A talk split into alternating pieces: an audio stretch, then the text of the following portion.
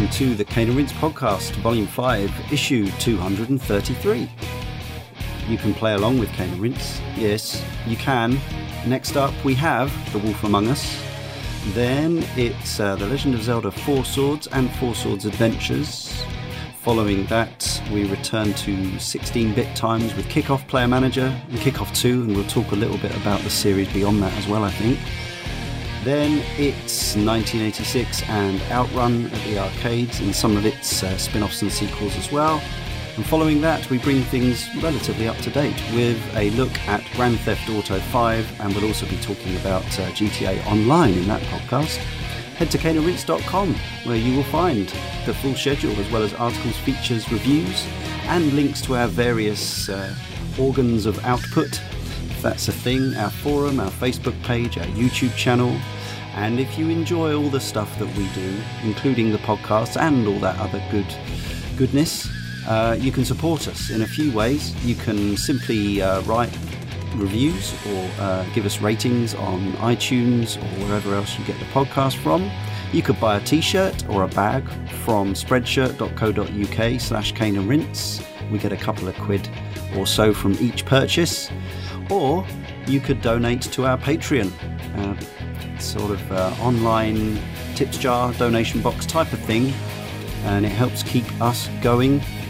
Uh, it's patreon.com slash rinse. Uh, we don't keep any content hidden behind paywalls or anything like that. There's no tiers or or stuff that's only for people who donate. It's just there if you care to support the show, what we do, and our hosting fees and software and all this sort of stuff uh, and our time, and it's incredibly gratefully received.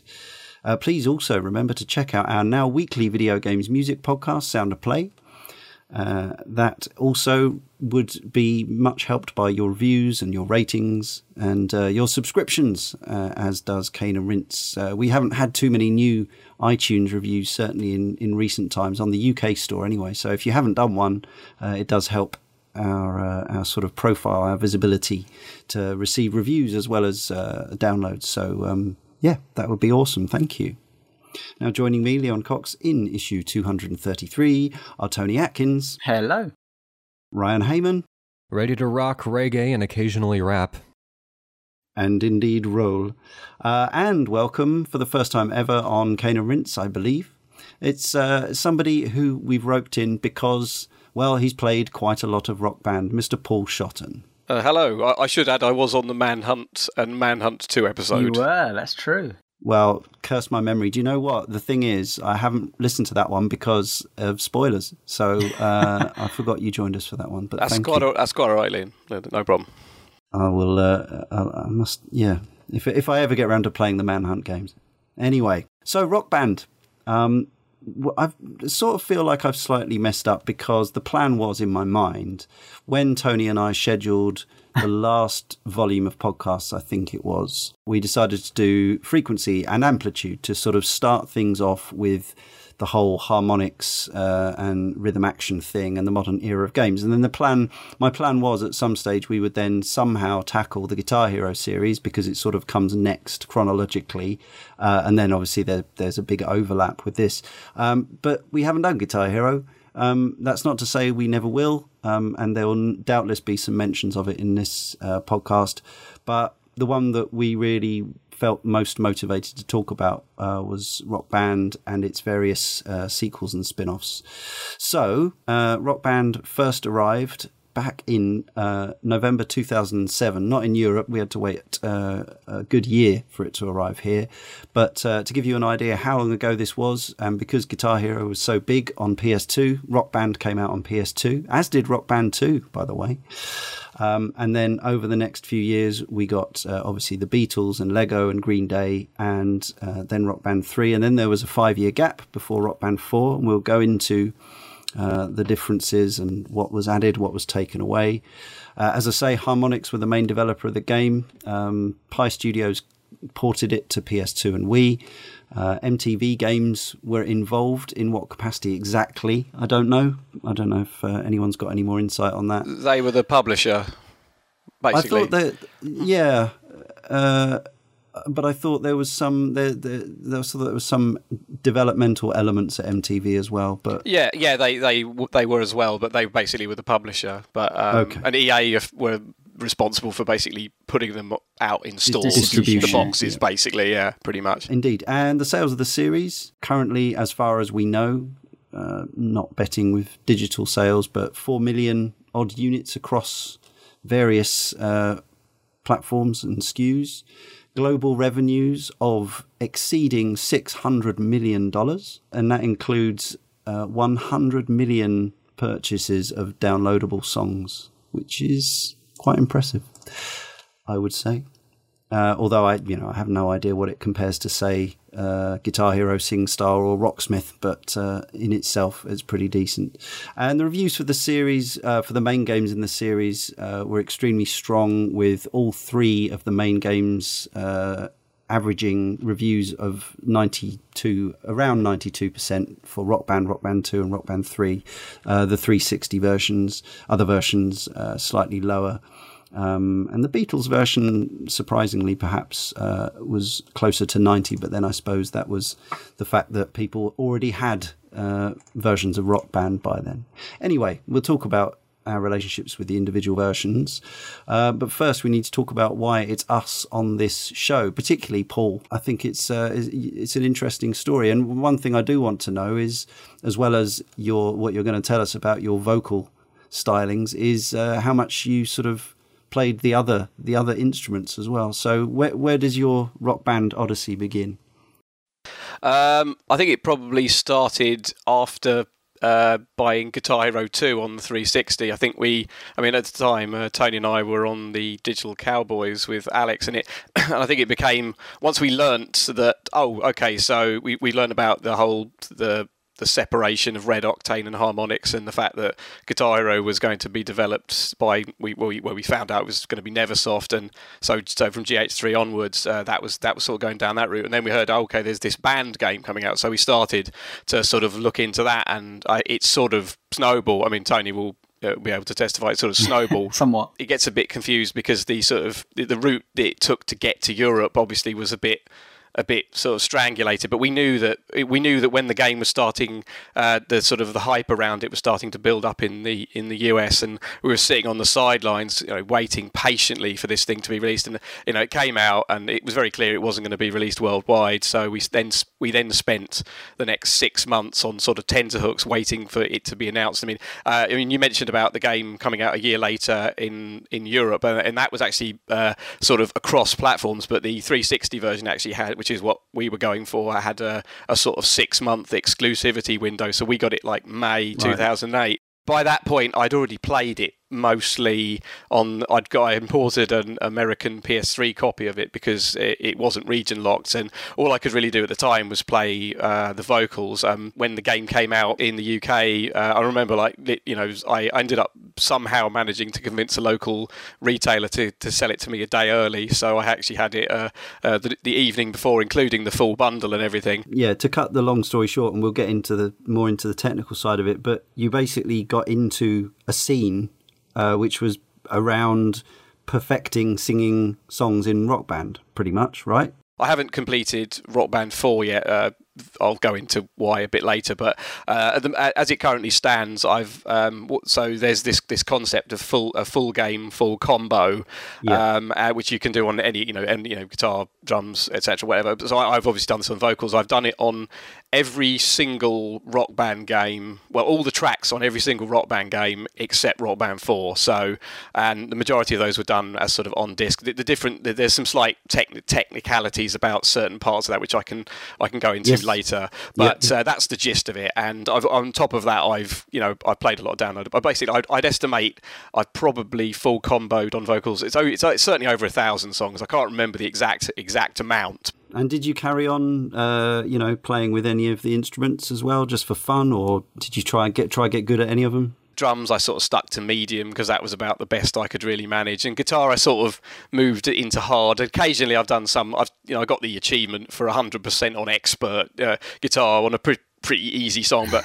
to be sure. honest i'm pretty i'm pretty rubbish at that the coordination right. part of it uh, so vocals okay. was really by far and away the thing i was the best at without a shadow of a doubt Yeah, interesting, and it is obviously it is completely different from the entire rest of the game, which is yeah, sort of interesting in itself. Um, so Tony, we've heard a little bit about uh, about you. You you uh, you were so excited for this game, you were willing to you, you spent the extra money to import it on PS3 region free as well. No, I didn't. I didn't follow Paul. Didn't Um, you? Oh, no, okay. we we No achievements. That was the problem. Well, no, it's not. I mean, you know, once again, it's you know, Paul got into to vocals, and uh, if anyone's ever heard me sing, that is not a, a destination I needed to travel ever. Um, I'm awful at singing, but uh, Guitar Hero Two came out, um, and yeah, I know it's not the Guitar Hero show, but we absolutely lapped that game up. Um, we played you know hundreds of hours, tons and tons on on the guitar, and it's just that that feeling of being in that kind of oh wow, look, I, I know it's a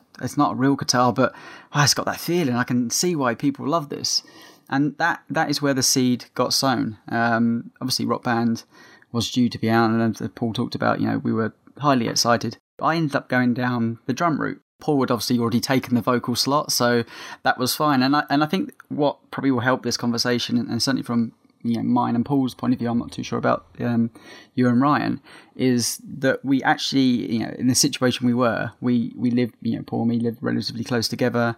Um, at the time, I was obviously podcasting with Alex, and uh, obviously we had our respective wives and girlfriends at that time. So we had a band kind of not just a band in a box. We also had a bunch of people to play that band in a box, and I and I think Perfect, that yeah. is the really re- important thing here because I think a lot of people never had that opportunity. And with rock, Yeah. rock band, they could find themselves, you know, going down a singular path, which you know eventually Paul actually, you know, he did go down that singular path and, and quite Yeah. heavily. But for me, you know, that band in a box experience came down to I was okay at guitar. I, you know, medium I was absolutely competent. Hard I got pretty good at, and like Paul, you know, one or two songs an expert just to feel like I could get be there somewhere, but never the later stuff. Um, singing I was awful at, etc., etc. But drums, there was something about the drums. They something about following the path. You know, it hooked into me, and I never got to the point of you know super expert player drummer, but I could pretty much you know expert most songs on hard um, and half the set list on expert.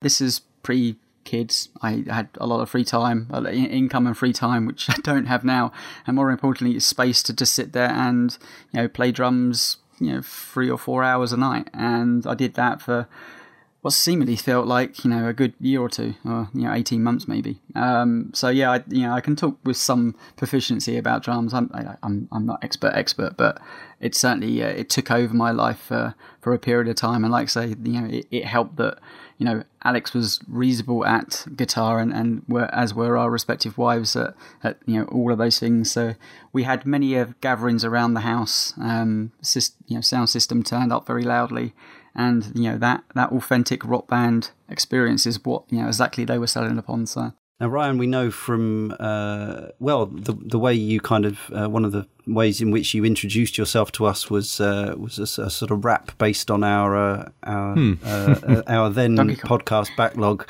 um, but obviously also you've now uh, joined me as uh, as one half of our hosting team on on Sound of Play podcast. So you obviously got musical leanings.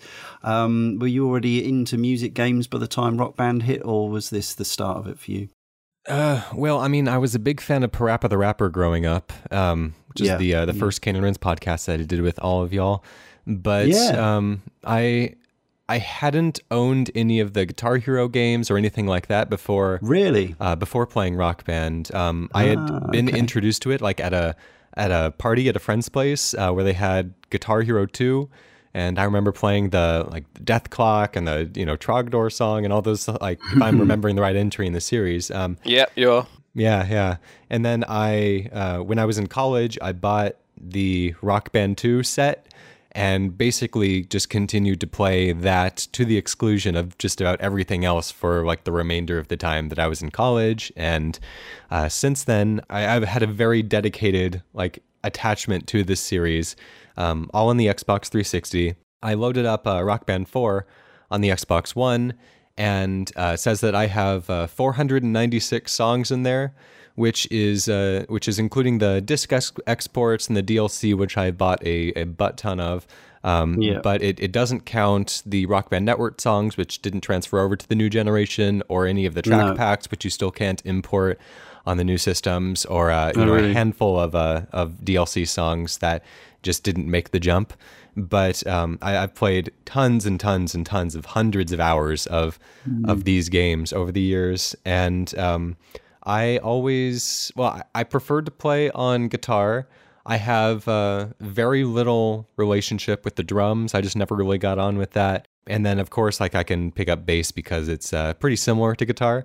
I, I can sing like reasonably well. Like I I can hold a tune and I can hit all of the right notes, but my my voice just doesn't naturally have like the kind of like power or personality behind it that would make me like a good singer, you know? but like when I'm playing rock band like I can you know pretty much like sing a song perfectly by the game's algorithmic standards. Yeah, you don't Yeah. need to be a good singer to play this game, believe me. Yeah, So- this is an interesting, interesting facet. Yeah. Yeah, but I've had tons of fun with this with uh, with friends, but mostly by myself. But uh, we used to play this Yep. a lot, my my roommates and I back in college. Mm. Yeah, so for me, um, I bought Guitar Hero day one because I'd loved frequency and amplitude, and I loved Guitar Hero on the PS2. Um, I played Guitar Hero 2 on the PS2 as well until the 360 version came out much later, and then I played the 360 version of Guitar Hero 2 uh, an awful lot, a huge amount, um, and uh, absolutely loved it. Um, I got really pretty decent with guitar. I can't do every single last track on expert. I can probably do on, on all of these games. I can get to most of the way through the game on, on expert guitar. When when Rock Band was announced, obviously there was that agonising wait. I didn't want to um, import it for reasons of, of cost, but I waited until the uh, the official 360 version came out. And yes, of course, you are you are right, Paul, because I remember having it in the summer of 2008. Um, uh, I bought the band in a box, whatever it was called, as soon as it was uh, as soon as it was released, um, with its rather ratty tatty drum kit. Yeah, it wasn't my favourite guitar either. The guitar that came with the initial rock band set, I ended up reverting to uh, other guitars. Um, of- yeah, I'm, I'm, my I think my main guitar is in fact still one that I got with Guitar Hero World Tour, which was their first sort of um, rock band type band in a box game. Um, and although the, overall I preferred the rock band game, um, it had some other, you know, it had some tracks that weren't available on Rock Band, and it had some some nice peripherals. You know, I do still. I bought all these all these games in the series day one, absolutely. Apart from Green Day because I don't like Green Day, but Rock Band, Rock Band Two, The Beatles, Lego Rock Band, Rock Band Three were all bought absolutely the minute they came out. License transfers were done the minute they came out. Um, you tended to lose like two or three songs per transfer to do with rights issues and whatever. But uh, I've bought tons of DLC albums by Jane's Addiction and Pixies and whoever else they did released albums by who I liked, um, and just tons of other tracks and various rock band network stuff. Occasionally, bands that I actually really liked who I never thought would feature, like the Hold Steady, would appear on on Rock Band Network, and and that was really exciting. Um, although there was a lot of really obscure stuff on there as well that. Um, that didn't appeal so much. But I think I've, I think I haven't counted up, but I think I ended up with something like 700 DLC songs. The thing is um, about it is that I still consider like I, I didn't buy Rock Band 4 because I've still got all the peripherals and I've still got all the tracks and I didn't want to go through the the hell. The track list of Rock Band 4 I thought was you know for my taste was terrible, so I I didn't have that appeal. If if they'd put some songs on it that I thought oh I've got to play that. Um, so really, I stopped at Rock Band three, but I don't consider I don't consider it sort of you know something that was in the past. I still consider it part of you know key part of my collection, including the peripherals. But I would be it would be disingenuous for me to say that my play of it hasn't receded.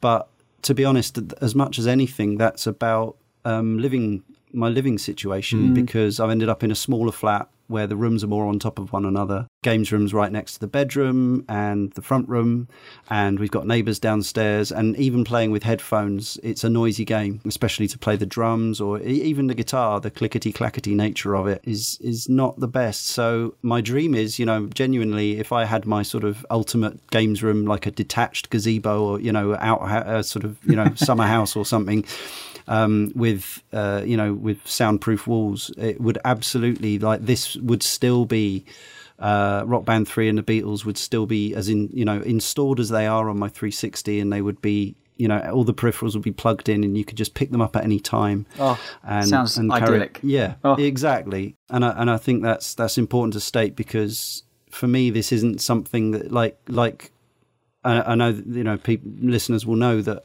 I, I I play older games and I don't consider it kind of you know retro in inverted commas. It's just it's just different games you know it's like they are games that exist that I want to play. Whereas I think the sort of perception of, of the, this whole genre was that it was it had a massive and I'm sure you know there are reasons for this and, and the market would would show this. There was a massive boom and then there was a massive slump. And then back in 2015 uh, there was an attempt to kind of revive it uh, which has been not that successful so far and there's been some there's been some money issues surrounding that release the rivalry between the Guitar Hero franchise and the Rock Band fri- uh, franchise, you know, at, at its height, kind of 2009 area, it it was huge. It's it's you know I don't want to say it's like Nintendo Sega kind of thing, but it it's certainly like you could enjoy both games, but I think people did you know pitch their tents on one side or the other. I was very much. I am Rock Band man. I will buy all the other Guitar Hero games, but I'll play those with a you know with a slight. You know, I don't really like the way they lay out. Guitar Hero was FIFA and Rock Band was PES in the old, you know, in the old, uh, in the old sort of uh, parlance, not in the necessarily in the modern way. It was similar with with the feel of playing the guitar. I mean, famously, Guitar Hero Three uh, is, I believe, the single biggest selling of these games. But I think anyone who was already kind of into the series, it was probably their their least favorite. You know, it had it had fire, fire through the fire and flames on it, or by DragonForce and whatever, Yeah. and people people got into that as proficient a team of coders as Neversoft were, and we've, we've got a Tony Hawk Pro Skater uh, podcast coming up in the future. Harmonix had already been doing this for years, and they'd nailed the feel of playing the instruments. Like they they learned from their mistakes because if you go back and play. Uh, Guitar Hero One, after playing Guitar Hero Two, you could feel that the window for response was different, and it and it didn't feel quite so cool. Um, it felt, you know, more um, more punitive. Um, and and you know there was obviously a huge amount of balancing had gone off, uh, gone on, and I, I remember this feeling exactly the same as uh, Sports Interactive ended its relationship with with Champ Manager and went on to make Football Manager, and I was trying to explain to people who weren't as you know invested in the games industry as I was that not to get that year's championship manager because actually now football manager is and people saying oh guitar hero 3's out. And it's like yeah but if you want like what the people who made that game that you love, Guitar Hero 2, are doing now, you want to get Rock Band. it's a bit like token like a grassroots band that's come up through the you know the pub scene all the way through to you know being you know a big kind of rock and roll band and being feeling real genuine. And then you've you know whether you know music's all subjective anyway but you know to the point of a band maybe that's being manufactured around an idea or concept and you know, the producers taking the money rather than the band. Not that the band doesn't care they really do but there's something missing with that ah these feel so genuine. And that's what I took from Rock Band. It, it really felt like it was crafted by people that absolutely adored both you know their game and um, the music industry and I never quite ever got that from Guitar Hero that it was just an element missing there but anyway Well, putting the behind the scenes stuff aside, I, I think that there was a pretty big difference in between like the personalities that t- the two different types of games had as well.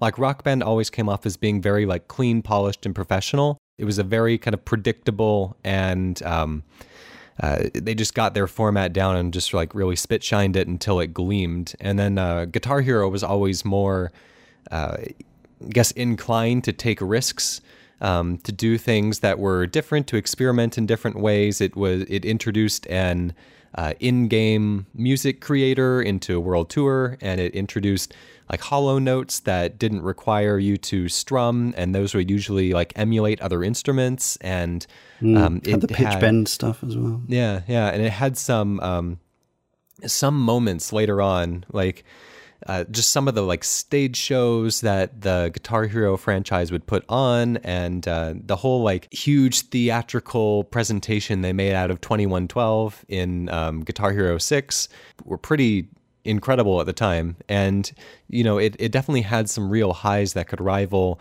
some of the things the rock band were doing, but it just seemed like they were always just shooting off in two different directions and weren't necessarily uh, comparable in the ways that they differed, and so it's it's totally fine for people to have you know a preference either way. Another comparison franchise wise that I'd make in, in that respect would be that uh, Guitar Hero is more like Pinball FX and Rock Band was more like the Pinball Arcade. Um, but yeah, well, I, I, want to start with Rock Band 1 because actually um, I was, you know, I was hugely excited for this and I bought it as soon as it came out on 360 in, in Europe. Um, but I remember feeling ever so slightly disappointed with it because it felt a little bit too sterile. Um, mm, it yeah. felt like it wasn't quite there yet for me. Like, I, you know, I was excited to have it, and I definitely enjoyed it. And I picked up where I left off. You know, playing a lot of guitar, a lot of solo stuff. You know, I, I, I remember having early social sessions of this with with a few mates, and um, you know, some people got into it more than others, and um, but it felt to me like this was almost by the time it came out. You know, we were only a few months away from from Rock Band Two um, being out in certain markets, and Rock Band felt a little bare bones and like the the track list. You know, obviously this is going to be the most subjective element, but there there weren't like hundreds of tracks on it that I was desperate to play. Felt a bit patchy to me, um, and even just the actual yeah, just the presentation of it. Although you know you had the CG intro with the you know the kind of uh, was it the was it Highway Star in the first one, Deep Purple? Uh, yes, it was. Yeah. yeah, and and you know, so they they did go somewhat down the same sort of you know image route as Guitar Hero with the kind of you know classic rockers and studded metal and and screeching vocals, but it's still once you were in game, Guitar Hero had a lot of kind of stuff splashed around you know the presentation. Even going back to the the Harmonix ones, they they had like it had the vibe of you know kind of being backstage at a, a, crusty club, whereas Rock Band, as as Ryan sort of alluding to, felt more felt more sterile.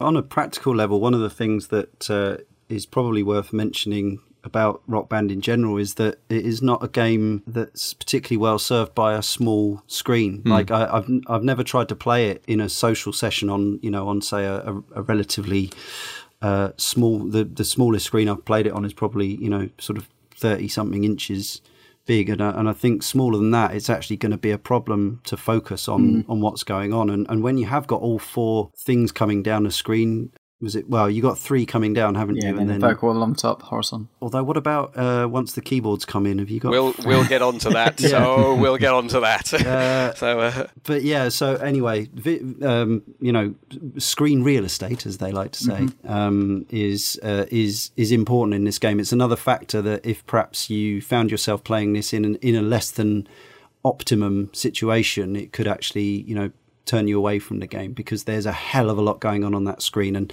it's already quite. Um, it's it can be quite confusing. You know, the amount of times I played with sort of people who weren't that familiar with the solo game or hadn't really played Guitar Hero much were just like had no idea. You know, they're just looking at this screen. It might as well be just pure gob- random colors mm-hmm. and lights and gobbledygook, and you're trying to explain. You know, you press this at the same time as you press that, and again, you know, uh, us as gamers and as people who started playing rhythm action games in in Parappa the Rapper times, you know, it made a lot of sense. But when you're you're trying to sort of break this out into into a more party situation, there's a lot of learning. It's a language, isn't it? It's essentially, it's yeah. I remember obviously go back to Guitar Hero, but I remember picking up that guitar for the first time. Yeah, I've been years and years proficiency with controllers and joysticks and all these other things over the years, keyboards. But someone stuck this plastic guitar in your hand, and you you knew the the core concept. We've all watched guitars. If you've never, even if you've never held one, we understand what they were after. But I remember that that progression jump from going to medium to hard, and that extra, you know, using your pinky finger on the orange, was just like massive. Oh. Hurdle. Yeah. Um, luckily, perfected it from those early games. But if you're just coming into Rock Band, not having done that, then of course you can play on the lower settings. But actually, sometimes the slower lanes were harder to play in themselves, so they didn't quite match up to the songs, etc. So yeah, you know, there's definitely hurdles there for somebody that is unfamiliar with. The thing I always found myself saying over and over again was because you know I would have friends around, and they, we did it several times. There's some videos from from back then of, of us all playing, and you know people singing Bon Jovi badly and, and Survivor and things like that. And and you know occasionally my friend Martin, who you know we hardly ever do gaming together, he says, you know, can we do another rock band session? It's like I would, but we haven't got the space. But the thing I remember about that was always this, you know, sort of trying to teach people how to play on just easy setting with three buttons. But I just kept wanting to emphasize, you know, the game is more fun the Yeah. more you practice, like mm. because it it's actually, you know. It, it's that thing where, as a gamer, it's like it's like when you're showing somebody who's never played a first-person game before, and, and they they run into the corner and look up in the s- in the air or look at the ground, and like so you've got to hold these and strum and time it all at the same time, and there's a whammy bar, and you can tilt the guitar to do something, and so trying to teach people more than three fret buttons at a time, even even when well, obviously we're only talking about the basic type of instruments here, um, it it was a lot, but I but I kept wanting to stress like I, couldn't I never felt I could get across just how zen like and how how endorphin flooded I would get when playing this game on on the, on the higher settings. I think when we're talking about screen real estate and stuff like that, it's important to mention that there are a lot of really intelligent concessions that it makes to readability. Uh, I guess once you get over that initial hurdle of like understanding what you're doing, like especially when comparing this against Guitar Hero, um, you just like small differences, like your lane will never shake like it does in Guitar Hero, which makes things a little bit more disorienting. Um, They reversed the behavior of the uh, the star power and the overdrive in that um, the notes that you have to play to get the power in the first place are white in Rock Band, but colored in uh, in Guitar Hero, and um, and then the uh, the notes that while the star power was active in Guitar Hero are you know monocolored, making them harder to play, which would kind of disincentivize you to use them during the harder portions of the song when you really needed that extra boost. Very good point. And so, um, you know, Rock Band reversed that in that if you're gaining the power, then you have to work a little bit harder to get it. But then once you do get it, then it actually like amplifies the proficiency with with, with which you can play these uh, these sections by not obscuring the notes. And you know, there's a ton of, of things like that. And the uh, with the vocals, I, I liked that in Rock Band two and three and then uh, of, of course the spin-offs and stuff they they took it out in rock band 4 unfortunately but the ability to change the way that the notes scrolled by at the top of the screen you can do um, you can have the the line at the top of the screen stay static and then just like change with every new line of lyrics which made it a lot easier to read than if um, than if it was scrolling by in a, uh, a continuous motion I was actually the complete opposite, to be honest with you. I, I can't even play it in static at all. But it was an option though, wasn't it? You could choose. Yeah, I think it yeah. makes the text of the lyrics easier to read, especially if you have a TV with like not the best refresh rate. Yeah, you could see the lyrics. Pro- I mean, I, I would always, when when going around to Alex's, I'd always have Yeah. to change it. You mentioned screen refresh rate there. We should talk about calibration um, because. Uh, yeah, Oh, I think yeah. it's another Blimey. thing which I think probably a lot of people will have just never done, and so will have never got because a well calibrated game of Rock Band feels to me, you know, like like magic, like voodoo, like Yeah. you know. Uh, whereas a badly calibrated game feels like garbage. you Almost know, so- unplayable, I'd argue. yeah. Uh, well, absolutely. So if you've never if you've never engaged with that, or, or you know, and and back back in two thousand seven eight, screen refresh rates were it was more of a consideration as well. There was more lag between what you were, you know, potentially what you were inputting and what you were seeing. So it was relevant, and it was something I did, you know, and I would redo until I was absolutely, you know, um, content with it. But uh, again, I, I suspect a lot of people won't have even gone through the process or, or sort of engaged with, with what that was about. Yeah, and all mine go in, goes into an amplifier, then obviously that all gets pushed back into the TV. So you know, there's two or three different devices it's going through before Yeah, it even gets to the TV. Which Same you know, here, which would yeah. be if you literally plug it mm. directly into a TV, just playing it through the, the speakers, it could be an entirely different refresh rate to what my system was having. And it, Yeah. well, we're talking about milliseconds, of course, but when when you get up into the, the higher Absolutely crucial in music. Oh my god! action. Yeah, Yeah, It's it would yeah. throw you off. It, it would make it would make you suddenly feel like you were the person completely starting out from scratch again if if that wasn't correct. And it used to be frustrating. Yeah. You go around someone's house and like, oh yeah, just come play play some rock band. And you're like, what? What? This is like so far off. I can't even. It's not even working, It like yeah. this. Yeah. Yeah, did they didn't they? They made some improvements as the series went on to the calibration tools. I think. Well, you can manually adjust the audio delay and the visual delay, Mm-hmm. which was um, for me when I just wanted to make like a little tiny tweak because I knew that I was I was always hitting the notes, you know, by my ear a little bit late.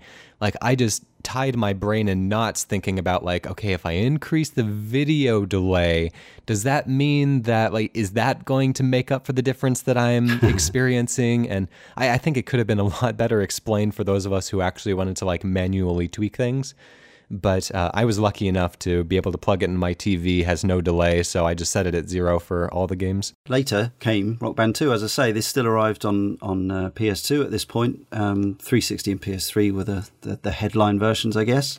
Um, and this was for me where the series really got going. Um, yeah. It was partly it was it was it was a lot to do with the refinements they made, but also there was there were some new tracks which I was particularly excited to play, uh, Dinosaur Junior and Modest Mouse and the replacements and things like this. Um, it felt like there was a broader spread of uh, of genres. Of, of music, and then obviously you could bring uh, the vast majority of all that you'd you'd already acquired um, forward, so you weren't losing anything major. I think the songs that didn't carry over weren't songs that I was personally going to miss, so that was cool. So it felt this was effectively like you know this was for me it was like buying you know that year's FIFA or whatever. It was like the the essential upgrade where it was very similar in many many regards, but everything was just that bit more polished, that bit more refined. But it was also a big deal that the fact you could bring your, you know, the importing of the tracks mm, over. Mm. That I mean, that that's what gave it to me. Like it felt like the series was going to have legs well beyond what eventually it did. It, it felt like okay, we're we're taking my library of songs. If I purchase stuff, not just DLC, if I purchase games in the series, track packs, etc. You know, this stuff is is going to continue, and I'm going to be playing this game for years because why would I ever get bored of that? And I think you know that was a real clever masterstroke of them saying, yeah, no, this, yeah,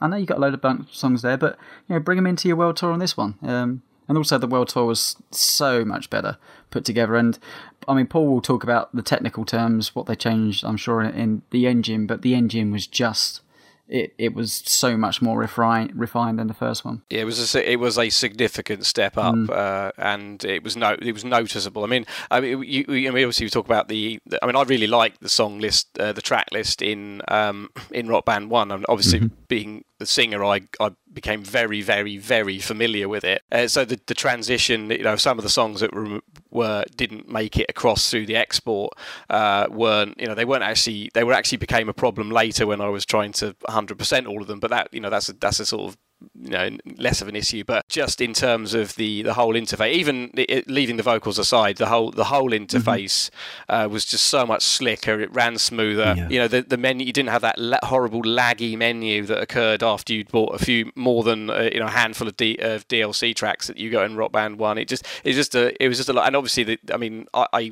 the band play stuff, I sort of I sort of bungled my way through. I never really played the game like that, to be fair. But the, the whole you know with that with that game, they they made all the tracks available. Uh, I think they were all unlocked from the off. I seem to, I seem to recall that that, yeah. that was how it was. So I didn't have to sit and play through the whole thing to get the you know it was which was a right fiddle as well. I, I seem to recall that. So I could I actually could be not remember not remembering that correctly, but uh, that that was also an important distinction. So just it was just yeah. I mean it's still basically my on I'll say straight out off the bat, it's my favourite game of the series. Yeah, it was the one I played the most, both solo and socially. Um, you know, it captured the zeitgeist, and uh, it, you know, it was there at the time when this this scene was happening. Um, I, yeah, I, I, sat there many many evenings, many hours, just as I'd done with Guitar Hero Two, um, just playing songs and solo over and over again to get better at mainly guitar, but also uh, was it always bass? Was there any rhythm? Were there any rhythm guitar tracks in this? Because in Guitar Hero Two had um, had rhythm guitar as a second guitar so. option, didn't yeah, it? Yeah, no, it was it was just guitar and bass. So that that was cool. Although sometimes they play a bit fast and loose with what instruments are playing what track. if you actually know the track mm. quite well, you're like, that's not actually a bass guitar there. That's a synthesizer or whatever. But they'll you know they'll they'll make it work. Um, and yeah, I mean, one of the things we should talk about is note charting as well, because one of the the main criticisms, as well as the the actual the sort of the look of the interface and the the feel of the interface, um, the designing of note charts, because um, this was something that got farmed out more and more as the Guitar Hero series went on. There were various, was it Beenox were, were, and and various teams were making Guitar Hero games under different, uh, with various different, you know, tie-ins, um, and you know, no no disrespect to any of those developers, but again, I think it was just a case of they just didn't know their stuff as much. They hadn't been doing it as long, and for me, the the Harmonix note charts were always the ones that made me feel the most like as a non-musician that I was playing the music, and that's that's a really important part of it for me. I think the rock band versus the Guitar Hero note charts, um, the rock band ones always felt more accurate to what the uh, original musicians were playing, but the Guitar Hero Exactly. ones always felt to me like more of what I would imagine the song was like to play if I was just listening to it. Like if you compare um, Rock Band versus Guitar Hero's version of uh, "Smells Like Teen Spirit" by Nirvana. Like Sure. there's a lot of like in between notes that you don't really hear unless you're really listening for them in the um, rock band version, which makes it Yeah. a little awkward to play if you just kind of like know the tune and you've been air guitaring it ever since you were like 13 years old or something. But like if you if you do play it in rock band and eventually get good at it, then like that that does feel pretty amazing. The way that I, I my my love of music that grew around hearing this stuff, you know, talking about the, the notes that you never even heard before, and yeah, I I listened to music for many years, and it's kind of always been quite a passive thing for me, just you know, music in the background. I know that's not the case for everybody here, but for me, it's just you know Sure. something that was always on in the background. Yeah. This is a genre of games that actually made me study what music was about, not just you know, oh yeah, that's on the radio, you know, whatever. You know, I I had to, you know, if I was to play the drums through this, I'd have to understand how a drum section was made up, and and by doing that, if I was playing in a band setting, I would have to understand how every one of those components was made up. So, I I think quite often when you're listening to to just you know songs in the background, uh, so much emphasis is put just on the vocals that are coming across, and it really made me to to take kind of step back and actually go, well, no, that you know, songs are made up of so many different elements, and you know, I, I really then tuned certainly for a, for a good couple of years, really mm. tuned into you know what drums or what beat sections would be in songs that you know gave it you know that kind of bass you know line for people to work from, and Right. you know why bass became important, why guitars, and eventually why you know the vocals and how it needed all those sounds to come across as you know as almost as a visual medium in itself and also broad- broaden my horizons to what music was out there. I mean, I I came across so much music hmm, that I'd never yeah. heard before. I, I had an appreciation for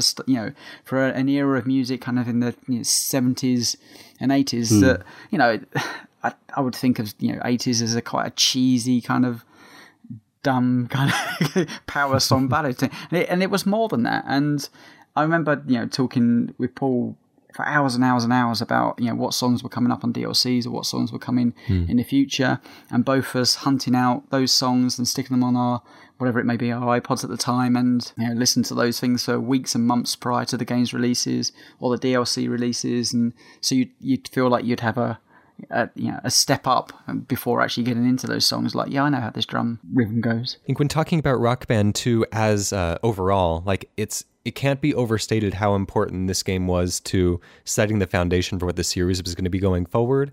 Like as it introduced the um, the disc export from Rock Band 1, like that was a kind of a promise or a statement of intention from Harmonix saying that, you know, Rock Band is not just a series of standalone games like this is a platform and this is a you know your music library is going to stay with you throughout your rock band career and you know DLC would transfer from one game to the next which wasn't even happening for many games in the future in uh, Guitar Hero like you would buy game specific DLC in uh, Guitar Hero and not be able to play that in the next Guitar Hero game. And so, um, you know, and then transferring all of that information from the previous Rock Band games into uh, Rock Band Blitz later on, and just like the kind of robust longevity of these pieces was uh, just really set this apart from every other game in its genre. Yeah, it's in that, that point of like the people talking about the saturation of the market. I think if if you're you know looking from the outside in, um, I think you know seeing how many releases were, were coming out, I, I think that that was easy and there's you know, an accusation to make. But I think if you're really into it, the idea of you know okay, there's more track packs. Well, I'm just going to buy that track pack and it's going to import into this this grander overarching thing of Rock Band Two or you know moving forward free etc and you know I, I never I, I understood the, the complaints of saturation of market because you know at, at that time there was so much stuff coming up or, or at least within free onwards but I, as somebody right in the middle of it I, I would look at those track packs and go oh, I need to get this I remember Paul me importing some of the, the more American the ones that were only released in America just to just to get that little bit extra stuff that we hadn't had before you know on one's relationship to music and and this game and whether there's any connection. Like my my my upbringing was very music surrounded by music. Mm. I, you know, some of my um, fondest childhood memories are sitting right behind my granddad's jazz band. You know, this was a regular occurrence. Um, sitting behind the drum kit, watching his his drummer Chris uh, drumming and going off. And I used to love the way he would go off into this kind of trance, this reverie of music. It was not one of the things that I think. Um, I, I, think both Josh and Carl uh, of this show said when we were talking about frequency and amplitude that the thing they liked about that game over, say, Guitar Hero or Rock Band, was that it was this more sort of, you know, Zen like rhythmic state. But actually, for me, it's completely the same. Like mm-hmm. watching. Watching Thom Yorke singing, or, or, or Keith Moon playing the drums, or um, Hendrix, or anyone like that, they you know clearly going into a complete you know um, trance almost of of musical bliss ecstasy. And yeah, even watching my granddad's local jazz band, the same sort of thing. You know, he would become like a different person when he was playing playing the piano. And what I found with this game was, although I'm not, you know, I, I never persisted with an instrument. I tried to play a couple when I was a kid. I've always been surrounded, like loads of my friends are like really decent musicians in in you know decent bands, not just you know sort of bedroom. Uh, scrubbers or whatever. Yeah. Um, but I've I've never got to that stage. But I've always, you know, I've been an obsessive music uh, listener, devotee for for many years. But the thing that I got out of this was, you know, uh, I, th- I, remember Josh saying like th- this game was more about kind of, you know, doing the kind of rock posturing thing and the kind of, you know, the the the, the sort of on stage theatrics and stuff like that. And I would agree, for some people, that is absolutely what, you know, that fantasy might be something that they get out of this. But for me, it was never that. Like, I've got no desire to be, you know, you know, Bono or, or Michael Hutchence or something kind of preening and, and wearing tight leather trousers. For me, it was all about being in that total, that, that, blissful reverie that trance that that transcendental state of being at one with the music in a way that you know that I could do that wouldn't take me years and years and years of blistered fingers to yeah. to achieve. And now I'm not saying that it's the same because I can't I can't tell you that because I don't know. And I, uh, uh, obviously the expert instruments came out and Rocksmith has happened, and so you can do that. But for me, yes, just playing a five fret button plastic instrument with uh, on expert level got me to a point where I was in pretty much in kind of musical heaven. I wasn't, you know, I wasn't thrusting. I wasn't, I wasn't, you know, doing pelvic thrusts or anything. It's it's all in my head. It's it's just it's an emotion. It's it's a joy. Do you know, I I never understood. Um, you know that breakdown the communication between people that you know were completely anti uh, guitar hero rock band scene um, because they played real instruments, and it used to absolutely wind me up because look, I was never in any doubt that I was an amazing drummer, and it and it never really, I never really cared about that. It was about, you know, for all the things that they you know, they would they would argue, you know, just if they sat down, just take the time, sit down, learn the guitar, you'll get so much enjoyment out of it, and that was like putting putting a um, a seed out there that I wasn't, you know, enjoying myself with something like this. That I should go, go and learn, learn a real instrument. There was there was times when I would sit there, you know, at the end of a three-hour session on the drums with Rock Band, literally sweat dripping over the drum set. So much endorphins. My uh, fingers that point as well. red raw because I've been, you know, literally drumming that drum set for three hours straight, just in a complete euphoric state. It didn't matter that they they're not a real set of drums. To me, it felt like for a, just for a split second or for a few hours, I was a drummer. I'm never going to be a drummer I now have a, mm-hmm. a greater understanding that how you know how a drummer would perform in those situations but I, am I'm, I'm never I'm never going to have the time to, to, dedicate that it's worth pointing out that unlike the other other you know, if you think about the the core instruments as they are the the vote the drums is in fact the one it's thing exactly. that's absolutely transferable absolutely. and I know absolutely yeah. loads of people who went on to become actual drummers as a result of, of starting in rock bands. Absolutely, so, it's a great trainer. Genuinely, there were a lot of people who who who did who were into music and who did play instruments who weren't like that as well. We shouldn't say that everyone who played an instrument was uh, very snooty about it. In, instead of being angry at the people that you know didn't either didn't have the time or dedication or even the want to to learn those instruments, the fact that it gave us an insight of what it must be to even be slightly proficient mm. at a guitar or drums or whatever it may be, and and you know to take it one further, to to do that in a setting where there's four of you, you know, in a room and you're all in that euphoric state. It doesn't matter if you're playing on easy, medium, hard, or expert because you're sinking to your level. The moment that everybody goes now and you all you know tilt the guitar or hit the you know hit whatever the, the you need to do to to activate the uh, the overdrive all at the same time and the screen lights up and everybody looks at each other in that kind of we're rocking out oh yes it's like yes it's daft yes it's stupid yes it's gamey damn, it's beautiful at the same time. And mm. you know, I I just remembered you know having countless arguments with people on the internet, and just like it doesn't matter. Just get over it. I, I, will say it was also the game was a darn sight a better did a darn sight better job of giving me some kind of musical education mm-hmm. that I mm-hmm. simply didn't get at school. So uh, it, it, basically corrected all of the problems, uh, all of the uh, uh, all of the things I'd had issues with at school, but about the way it was taught, particularly in the UK, uh, really badly, just mm. not not interesting. And you know, even even the guitar stuff, uh, people were learning sort of. You'd see a note pattern, and you'd know you'd know even in its five lane form what that note pattern actually represented. So people were learning about that, and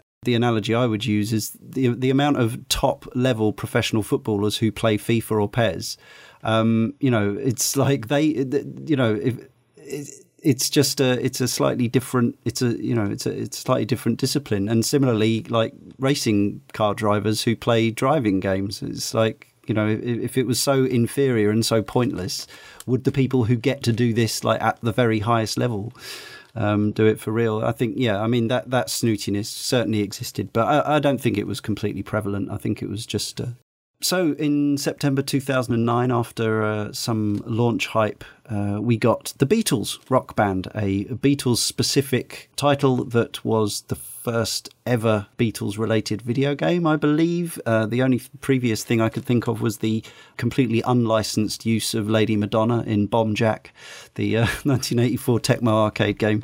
Um, and uh, yeah, again, a day one purchase for me. I've never been like a massive Beatles fan.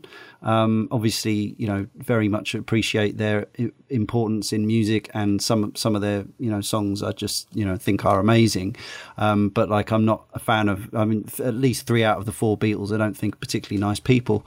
Uh, they seem quite weird, which I suppose is understandable. But this was a this this obviously had to to go in the collection. The chance to play this game that I loved with some of these amazing songs.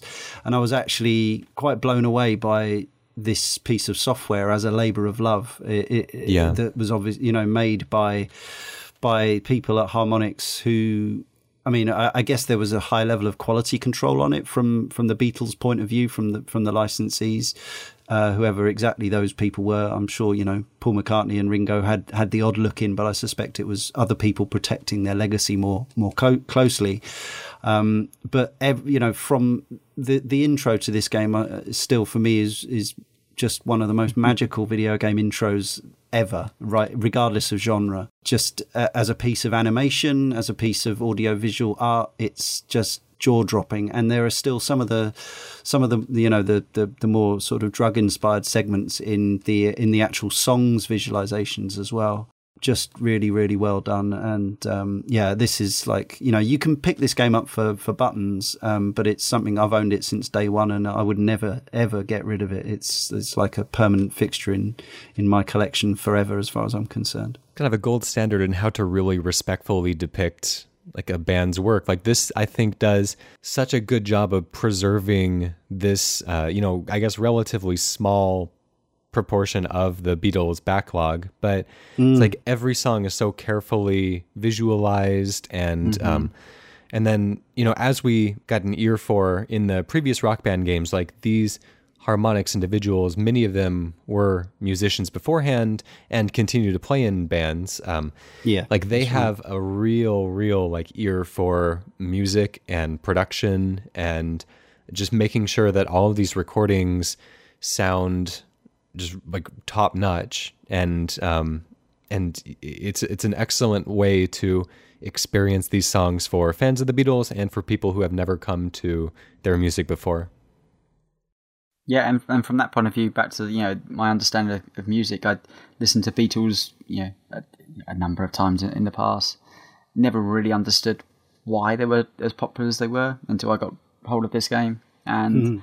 understood how pioneering for the for the time you know period that they are, and how many tricks and techniques and and you know mixing of sounds and and vocal styles were in there um, and gave me a real foundation of actually how music progressed from the moment that the Beatles were around and how you know, you know basically music progressed thereon. Um, tons of stuff now that people copy, of course, um, and it doesn't seem anywhere near as fascinating as what they were doing back then. But um, you know, it really, really important. What they did in the period of time they were mm-hmm. together is it's still mind-boggling. I should also, as a, as a side note, both Tony, Alex, and myself, uh, as the Digital Cowboys, went to uh, uh, Seattle yeah. PAX uh, when just before this was released. We actually got to play this on on their stage with Alex Navarro. Funnily enough, I remember we we we played all together. That was that was a, that was great. That was great fun. Cool. Um, the in terms of the engine, uh, I don't know about the guitar and the drums and the bass. Uh, the vocals, obviously, this is where it, where harmonies were yeah. added. Yeah the visual side of it. I mean, obviously, it's it's an outstanding production, but obviously, occasionally it would obscure what you were trying to do, and it occasionally made things a little bit hard to see. Uh, although it wasn't so bad, it wasn't impossible. But um, but yeah, I mean, it, the, the, I think the major thing with the game was the vocals, ha- vocal harmonies. That was yeah. a big thing they added. Could you do the equivalent of the Street Fighter Four training stage thing and play it without the visualizations on at all? No, I don't think you could. T- in in terms of turning all that stuff off, the person actually just watching other people's play was the person actually having the most fun because you could appreciate all the craziness going on the screen where everyone else is watching their one little portion of the screen because it, I mean, visually it's, it's such a treat the other fun cliche that's always trotted out about the Beatles rock band is, uh, oh, Ringo could actually drum, couldn't he?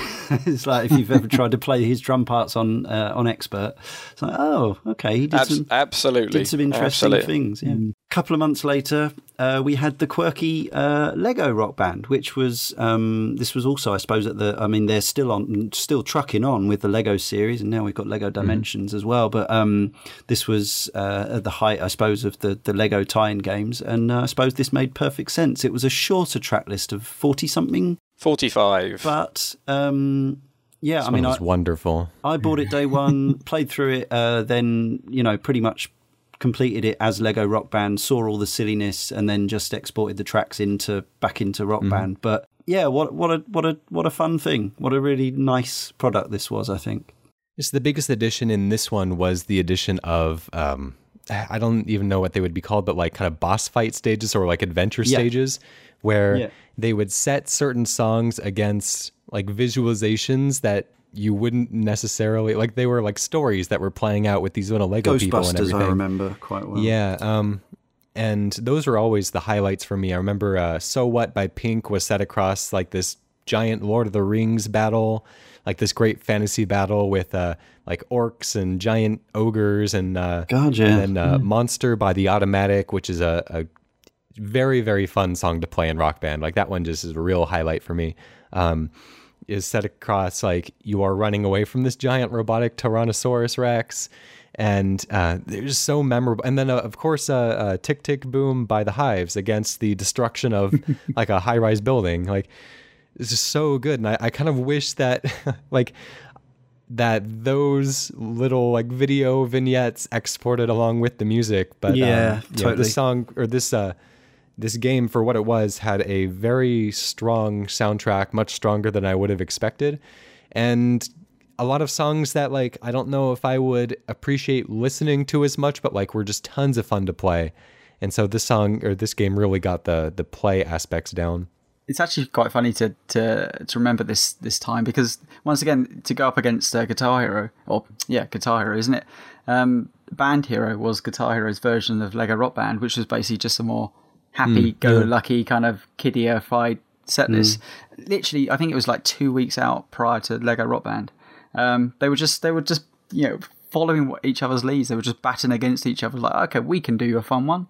But once again, Lego Rock Band kind of had that weird, quirky daft license, and, and it really worked. Where Band Hero seemed just you know okay, yeah, it's a it's a happier go lucky set of set lists for for the younger generation, but but, but that was about it. Which to take a bit of a tangent off of Band Hero, uh, they allowed you to export those songs to future Guitar Hero entries as well, which means that you could sing "Walking on Sunshine" with a band full of Kurt Cobains in uh, Rock Yeah. Band, or Guitar Hero Five, which Yeah. was a lot They got in a bit of trouble for that too. Yes, uh, Lego is also. I mean, there are looking. I mean, you, you obviously had the minifigs of things like uh, your, Bl- I think Blur are in it, Queen, and I think Spinal Tap are in it as Mm. well. If, if memory serves me correct, there's there's a couple of slightly unfortunate things. You know, unfortunately, there's a Lost Prophet song in there.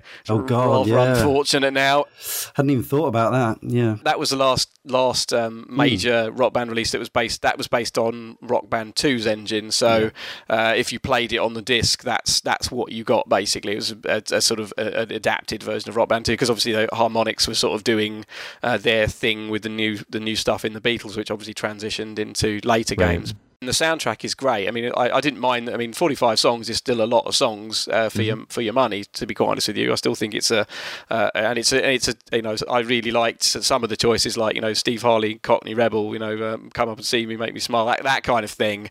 Um, That's exactly stuff. I, I I never would have expected to uh, to have. To, to have the opportunity to play, uh, and they, they, they al- I always found it strange that they, they, they would they would slant to sort of songs you, you, you know British stuff. I mean, I always I, I, I always often took great delight just going back to Rock Band 2 for a moment. Took great delight in all these uh, American sort of 12 you know 12 13 year olds singing "Cool for Cats," you know, and with lines like "Give a give the dog a bone." And I, always- I always took a I always found that quite amusing to imagine that that was going on, or wondering what what you know. I'm sure they got the reference, but it just it just I don't know. They they, they seem to they get that whole the cross you know the transatlantic thing work. They did a really good job with that. And I, I, I often felt that uh, the Guitar Hero side didn't really kind of get get that as well. So it was just straight. It was just nice to see song, some songs you never would have expected. You know, right in there, shoved right in there. Well, for me, a lot of the ones in Lego Rock Band, um, you know, you got your your kind of silly, more kiddie cute, skewed stuff like you know your number bands like Blink One Eight Two and Sum Forty One, and you've got Ghostbusters, and then you've got you know sort of uh, novelty stuff like Kung Fu Fighting, but then other stuff like you say, like like Steve Harley and Cockney Rebel, and some David Bowie, and some Blur, and uh, various other you know acts actually they became you know very much part of my regular later you know Yeah, yeah. playlist once I'd exported them out as as just great songs that I would have downloaded as DLC or I would have you know bought as a as a pack or whatever. Uh, next up came the one I had no interest in at all. Um, we we haven't got much time to dwell on Green Day Rock Band. Was there anything of note other than it was a whole load of Green Day songs? it was a bit a little bit on the lazy side and it was an element you sort of sense that they uh, Harmonix are sort of like okay we we really need to make some money here. And they sort of did i think they did a better job than i i felt um activision's whoever activision farmed out say van halen to. Yeah, so then we came to the last um, of big release of the era for five years, um, October 2010, uh, 360 and PS3. Of course, the Wii was still uh, commanding a version at this point, and there was also a DS version, which was, uh, I think, still based on the whole Rock Band Unplugged thing for the PSP. Um, probably came with some sort of painful finger accordion. Um, I don't recall. uh, no isn't it wasn't there a lego rock band on the D- ds as well or I, I have, yeah, yeah, there was. have i got a recollection of that no, that's I- correct. Yeah, yeah. okay, it's probably like that Uh, yes, but I think that was also based on uh, the PSP game. Anyway, we talked a bit about um, those and uh, Unplugged and Blitz when we covered frequency and amplitude because in a way they probably they're kind of as closely related. yeah closer to that Yeah, so Rock Band 3, um, you know, for me, it was an obvious day one purchase. Get the, all the new songs, uh, plus export, pre, you know, or bring in all the previous songs. Um, now I know that for me it was like, well, it's um, you know, presentation wise, I think it was uh, a bit bit more user friendly than than Rock Band Two, and it added keyboards, which is something I was always interested in because I used to play my granddad's piano when I was a kid at home. Um, so I got the keyboard peripheral for for that Christmas, and it's something I still haven't um, invested nearly enough time in that I, that I would love to, you know, if I had that fantasy games room um, playing the Ion Rocker that uh, the former, you know, uh, when I was on the Gamer Dork podcast, uh, Scott Cleverden kindly gifted me as a random gift. I have to mention that on this podcast, my Ion Rocker drum kit um, that's something I, you know, it was an amazing, just an amazing uh, gesture from him, and still something that you know I would love to get back to really getting into learning, get to the stage that you got with the drums, Tony, would be would be a real treat, um, and and a good workout as well. But yeah, so for me, this was a continuation and extension. But I think there there probably was the feeling that the the industry was moving on, and also it was again it was so much circumstantial because this was this was the first one that was released after I'd moved into the place I'm still in now, which is, as I say, it's smaller, less room. That becomes a factor. So I haven't played this as much as I wanted. Now I know um, there were some controversial changes to the, the, the singing system. Is that right? Was this where they introduced the auto tune? That was something I think no one could figure out quite what it did. It was, yeah. it was auto pitch or something. No uh-huh. one. I think literally everyone turned it off because no one could figure out mm. what it did there were things like uh, you couldn't adjust the microphone sensitivity anymore uh, oh, for some inexplicable reason, and it was over. It, it, it's even to this day in Rock Band Four, it's it's so oversensitive. The slightest cough, I can accidentally activate overdrive. Now, what what they decided to do was because some people either had problems where they couldn't activate overdrive, or they or they could, uh, or they it was oversensitive. So they yeah. Uh, they patched in the ability to use the I think either the back button or the select button on the PS3 mm. controller to activate overdrive, and that meant you didn't have to do the stooping, whooping noises anymore. From my point of view, I mean, Rock Band 3 is where I started to, to fall off. Um, I think to me it seemed more of a confused product, and I and I understand why they ended up in that that situation. They introduced the the pro drums, of course, but also you know the guitars that you you could strum. they, I mean, they they chase the crowd that, that I was talking about earlier, which is well, this isn't you know ha- there must be an easier way to implement this game and actually get people learning instruments. And I think it was a noble quest and probably the right thing to do from a from a standpoint of view. Is like, well, how can we take this this genre any any further? But I also feel it, it became somewhat the beginning of the end. It seemed like they yeah. were chasing something, but they didn't really know what. They like it seemed like the logical step to, to go forward, but it didn't then really represent itself back into the game. And I don't, you know, I think the product came out. There seemed to be guitars and keyboards. You know, they were the the pro stuff was really hard to find, and if you could find it, it was really expensive to buy. So then yeah, it kind of yeah. got pushed to the wayside.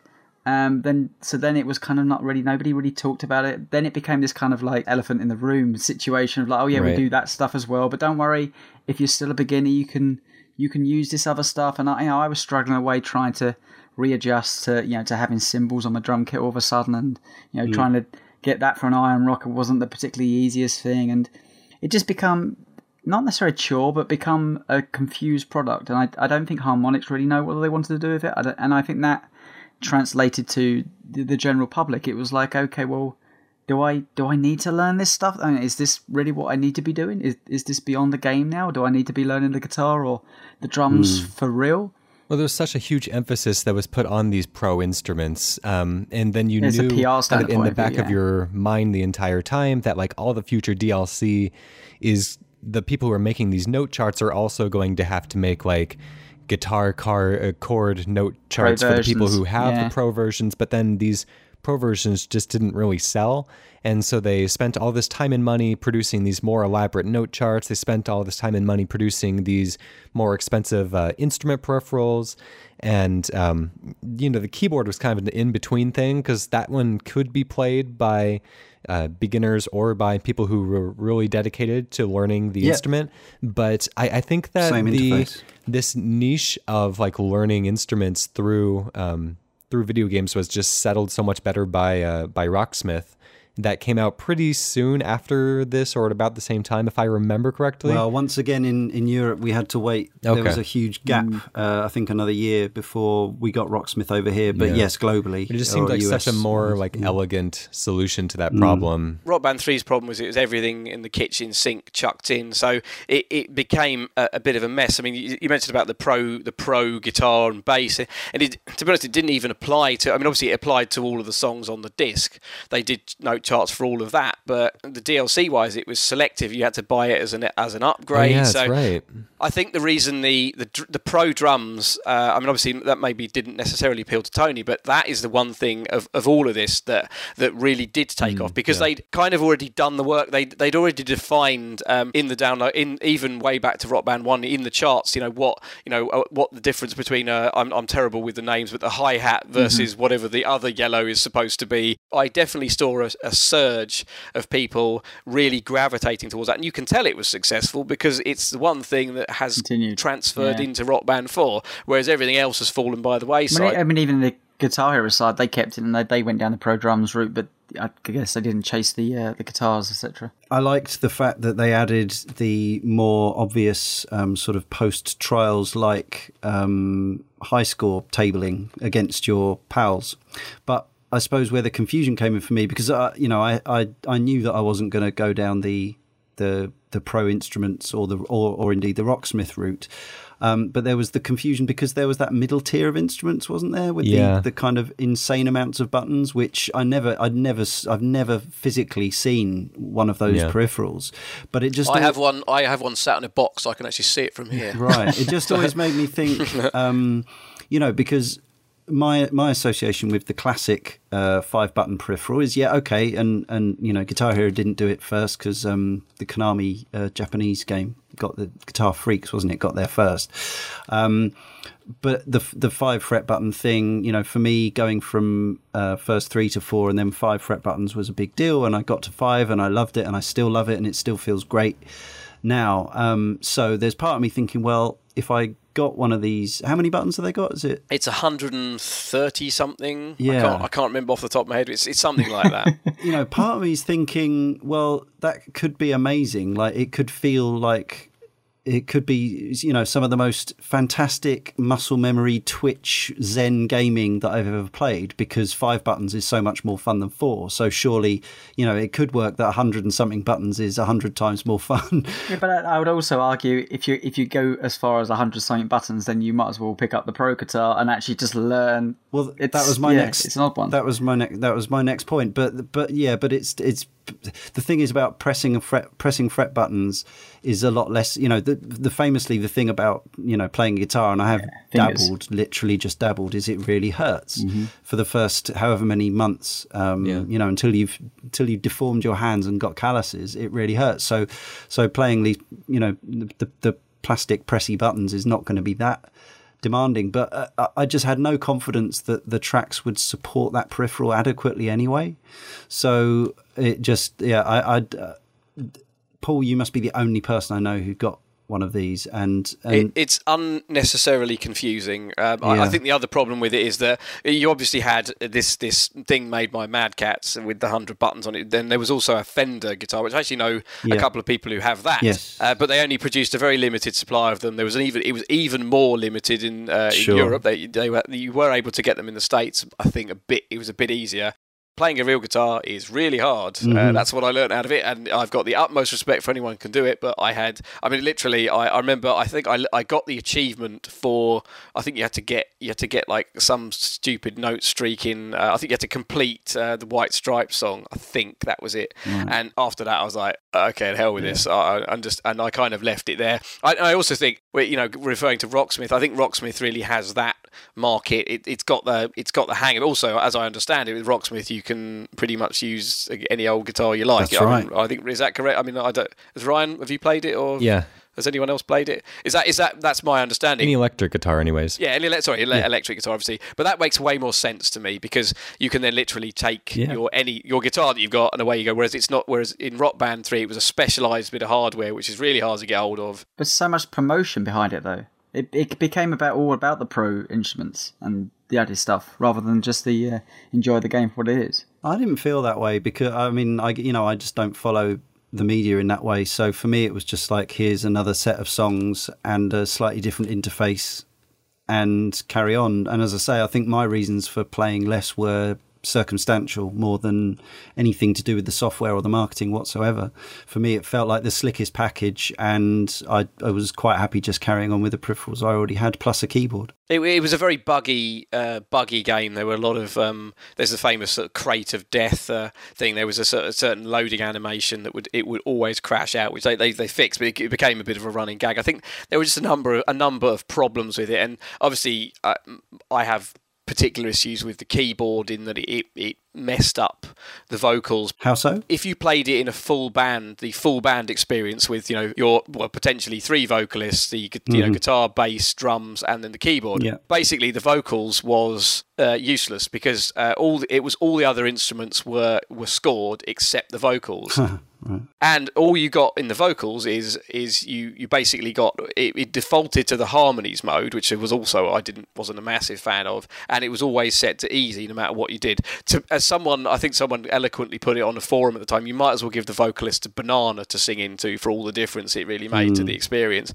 No, for me it was uh, the, the adding the keyboard was yeah something I definitely wanted and was a natural progression and uh, yeah um, you know obviously it's a keytar rather than a full size keyboard but uh, but yeah it's it's uh, it's a, it's a feel the keys feel nice as well you know they feel they feel mm-hmm. proper mm-hmm. which is uh, which is important and you can use it as a MIDI keyboard as well and plug it right into your computer. Yes, right, yeah. What happened at this point because th- there was a big break between three and four. Well, the market crashed. Well, yeah, the whole genre. It seems like the, the great crash that suddenly happened. Yeah. It, whether it was oversaturation of lack of interest, I... it's the same. It's it's exactly the same as as anything like this. It was it was oversaturation, and I think you know the, the issues we've talked about with the peripherals contributed, but it was just insane. You know, uh, firstly obviously this had caught a bit of a wave in the same way as like Wii Fit and the Wii the Wii did, and then everyone had it, and then they don't want to be sold the same thing over and over and over again, so it stopped selling. And but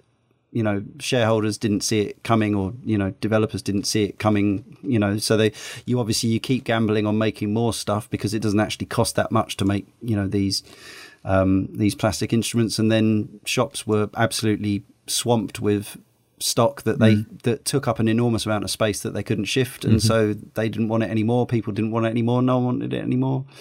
Um, so it was left to you know the likes of us to just still love the game and wanted to carry on playing, but the market was the market was yeah. dead. Harmonix is just about holding on, and like well, Neversoft has gone, haven't they? So yeah, I know. I mean, I, I think some of the other studios who did you know hero games for Activision have, have, moved on to other things. It was you know it was just you, you, have these studios that are put onto projects that will be that will be guaranteed sales at, at any particular point.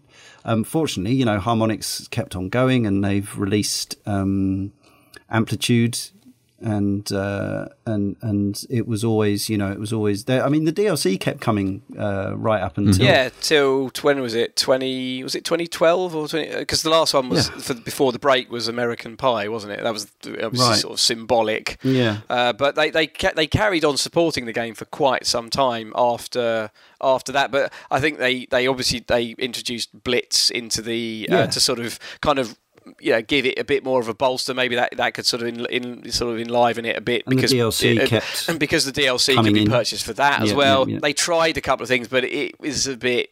Eh, you know, they were apparently going to release a Pearl Jam game, I think, hmm. prior mm. to Rock Band 3, but that never never happened. That's why, and that because everyone was confused when they loaded up Rock Band Three and found that all the all the Pearl Jam tracks had harmonies in them, whereas none of the other right. previous DLC did. And it, it, turns out there was some game they were going to do with oh, live uh, live video in the background, which right. personally, I, as someone who absolutely loves Pearl Jam, I'd have like been all over. But mm. so it's a bit a bit disappointed that it never came to fruition for those of us who still love love the game, love playing the game, it's like I still buy, you know, the 2D shoot 'em ups still come out, and I buy them and I play them and I love them, and I don't care that the market, you know, the market's dead. And the only reason, you know, I, my reasons for not getting four were, were, exactly what I said. I was I'm I'm hugely invested, both financially and you know, in terms of space in my house, and in you know, in terms of DLC in all the previous rock bands. And the fact is that the PS4 and Xbox One versions, you know, having it on a current console appeals, but I've still got my old consoles all set up.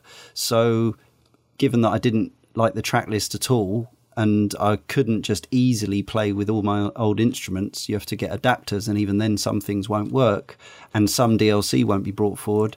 I just didn't want it.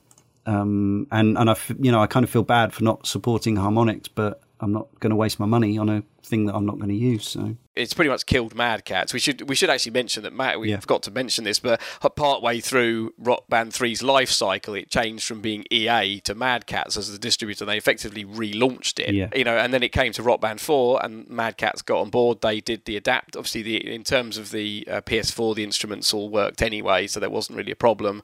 But they needed a special adapter, which only worked with the wireless hardware. Now the new company who are involved in this, are PDP, uh, they've they're releasing a USB adapter as well. Uh, in, in that comes with the Rock Band Four Plus Rivals expansion pack, which is coming out fairly soon. That allows things like the Ion drum rocker to work, for example, which Okay. was, has been a huge sticking point for a lot of people.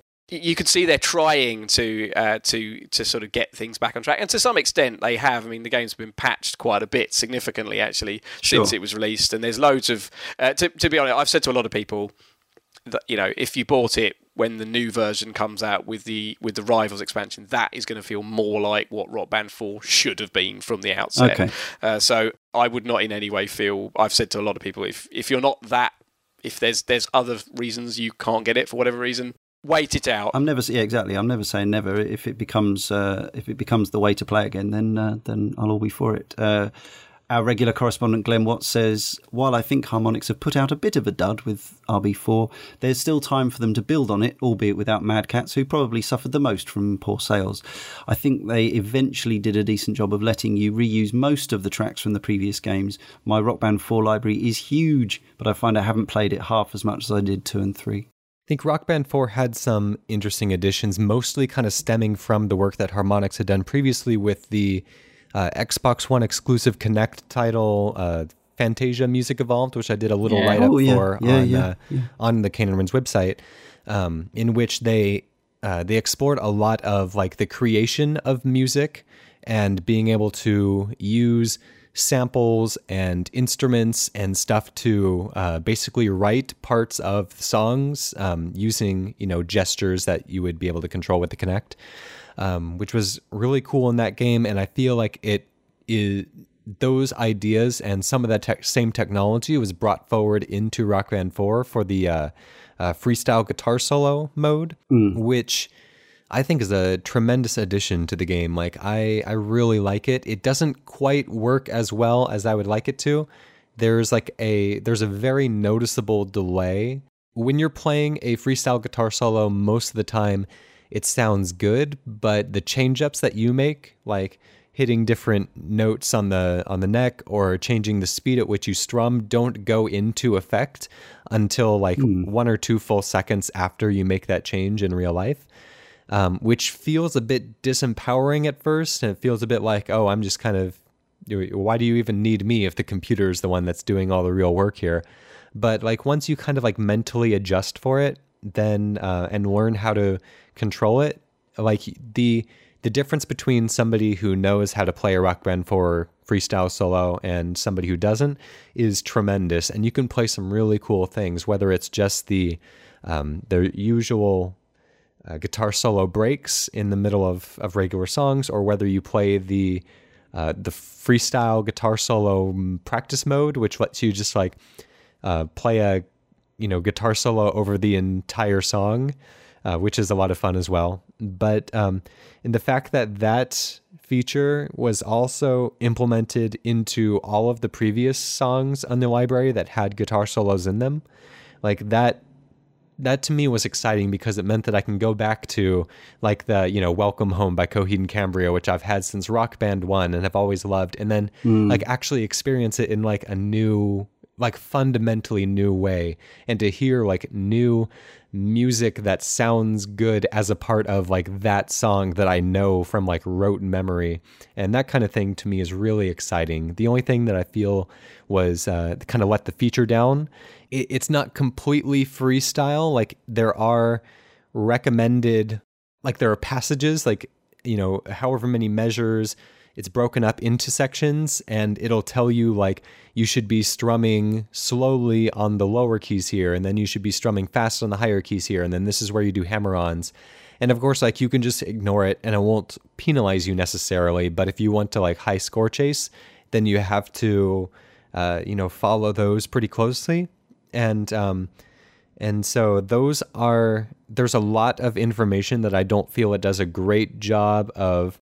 It's not as immediately readable for new players as the old like as the uh, note charts are. Like I have to like sit down and explain in pretty thorough detail like what these things are to people who haven't played before. But other than that, I think that feature makes a pretty big difference for me, and I, I really love it. Ryan, have you considered becoming a PR person for Harmonix? Because you've just basically explained what they could not. so uh, it's it is it, yeah I agree with you. It's put it's in poorly. It would be cool, I think, if uh, if I had any idea how it worked. Mm. And they they have a freestyle thing in the vocals as well, but all it seemed to do was make you mean you could bodge bodge a line and still get a combo it, which just to me, as someone who's again trying to hit every note, well, was as close as possible. It seemed utterly redundant. So it goes a step farther to account for um, something that uh, back in Rock Band Two and Rock Band One, um, with a single vocal track line.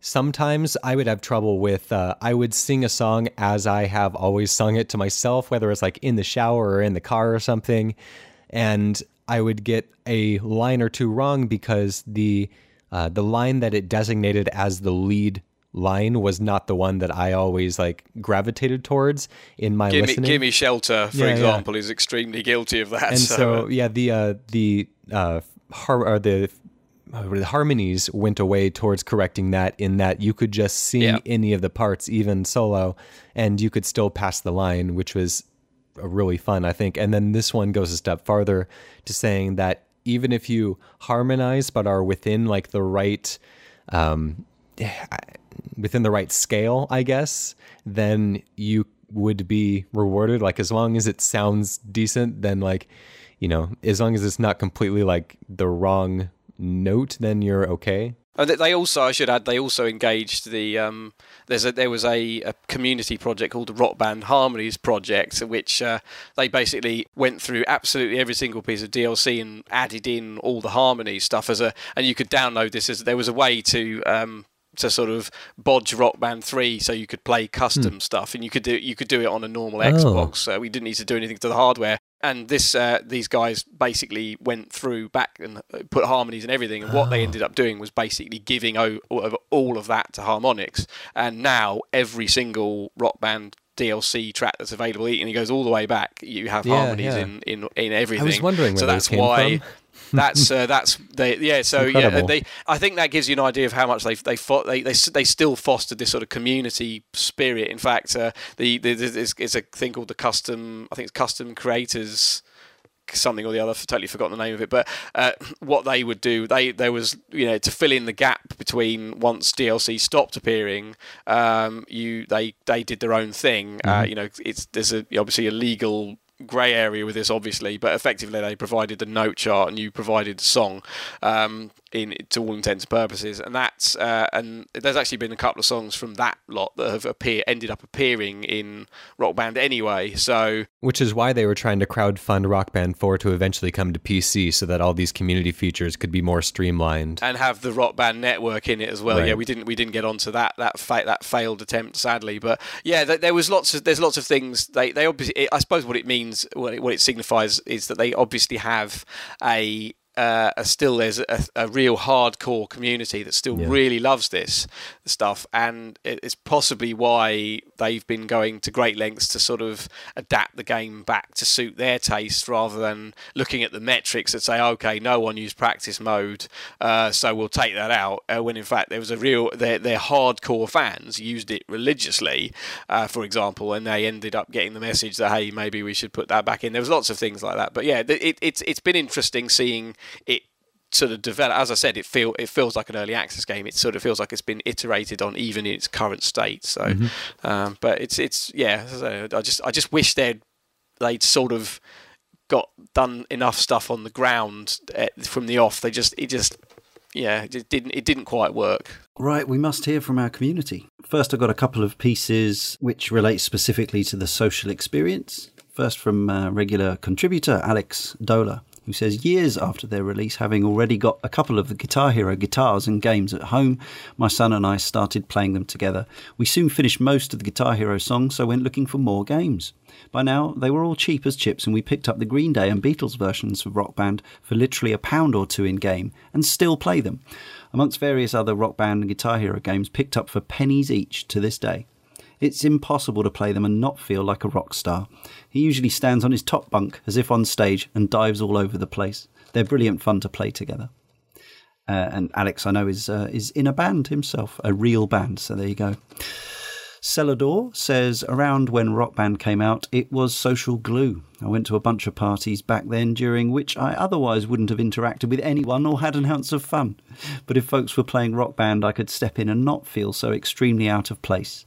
I still didn't really talk to anyone, you know, but I had some fun and that spread around. Nice. Social. I can definitely relate to that. So, yeah. Definitely. now, for, uh, from the community, caneandrinse.com slash forum. Uh, first up, we have Electric Crocosaurus, who says, I've been a keyboard player for most of my life and still help out friends when they need music lessons covered from time to time. Therefore, I've seen firsthand the so called rock band effect kids who have taken up a proper instrument following their enjoyment of the plastic versions.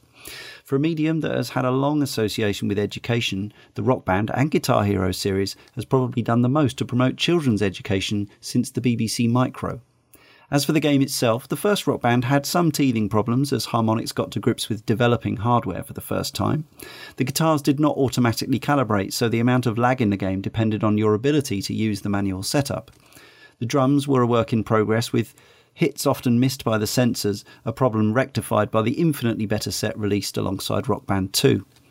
Mechanically, the game built upon Harmonix's previous experience on the Guitar Heroes, so was near flawless. The drum HUD was intuitive and vo- vocals were covered in a way familiar to SingStar users.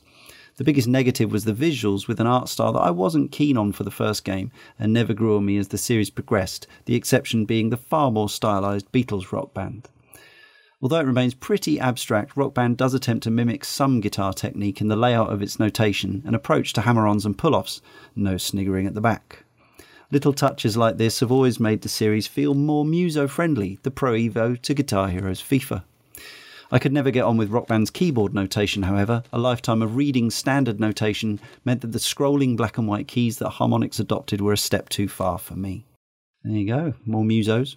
Now from Derek Ritchie. Rock Band is probably the series I have invested more money into than any other. Over multiple formats, multiple releases, and a DLC list that extends into thousands of songs, alongside a time investment that stretches into hundreds of hours, this game has been a huge part of my PlayStation 3 life. I did not want to wait the six month delay for the European version, leading to ordering and taking delivery of an American band in a box set. This has been the series that captured my imagination most. But to describe playing Rock Band is almost impossible because it is all about hitting a zone like state where the progression of the bars from the top of the screen to the prompts stops being something you consciously think about and instead transforms into an expression of music you feel empowered by creating. Where the mechanics change from a rule set to pure muscle memory, the fingers moving to the right tab without even having to mentally map it in your head. Songs change in an instant from something you concentrate on into something you simply feel something you dance to in, in your front room, and euphoric moments of pure joy as you nail a sequence of hammer ons and pull offs. There is no singular word to describe mastery of Rock Band, no straightforward explanation of that moment inside where the distinction between game instrument and actual instrument changes in your head. While you know you will never play a guitar through this game, that does not stop you seeing yourself up there on stage with others shredding away to the sounds of fans and band members and just feeling absolutely at one with the plastic instrument you are holding. In a nutshell, Rock Band is best when you simply stop thinking and start feeling. Yes, there are many issues around the game, and the recent re release that can be pointed to as subpar, but little has made me feel like Rock Band has, and I doubt nothing ever really will. Thank you, Derek. Baker's 12 says Rock Band was my first peripherals led rhythm action game. Before I got this game, I thought the whole idea of pretending to play an instrument by pressing buttons on a big lump of plastic was very silly as I typed this, I realised that the same reasoning could be used for all video games. I only got interested in getting Rock Band after E3 when the first game was announced. I was chatting to Michael Fox of the Joypod podcast a gather- at a gathering and asked him what game he was most excited for from the convention. Rock Band was the answer. I looked into it. It looked more impressive than Guitar Hero to me and seemed to have a more authentic feel to it, probably helped by the branded fenders and real drumsticks. From never getting a game like this before, I ended up getting 1, 2, 3, and Beatles rock bands, only missing Lego Rock Band.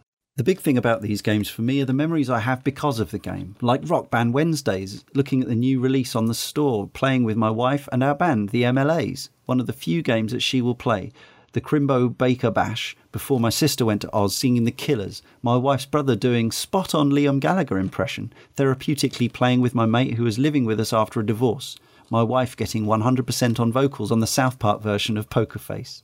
Amazing times, but now it only comes out at Christmas. Why? Mainly when we moved the drums and the spare guitar went in the attic, and the final nail was another move, this time one to the PS4. The trusty 360 went the way of the drums, and I was not going to buy the whole kit again or re-buy tracks. I love Rock Band, but I had to let it go.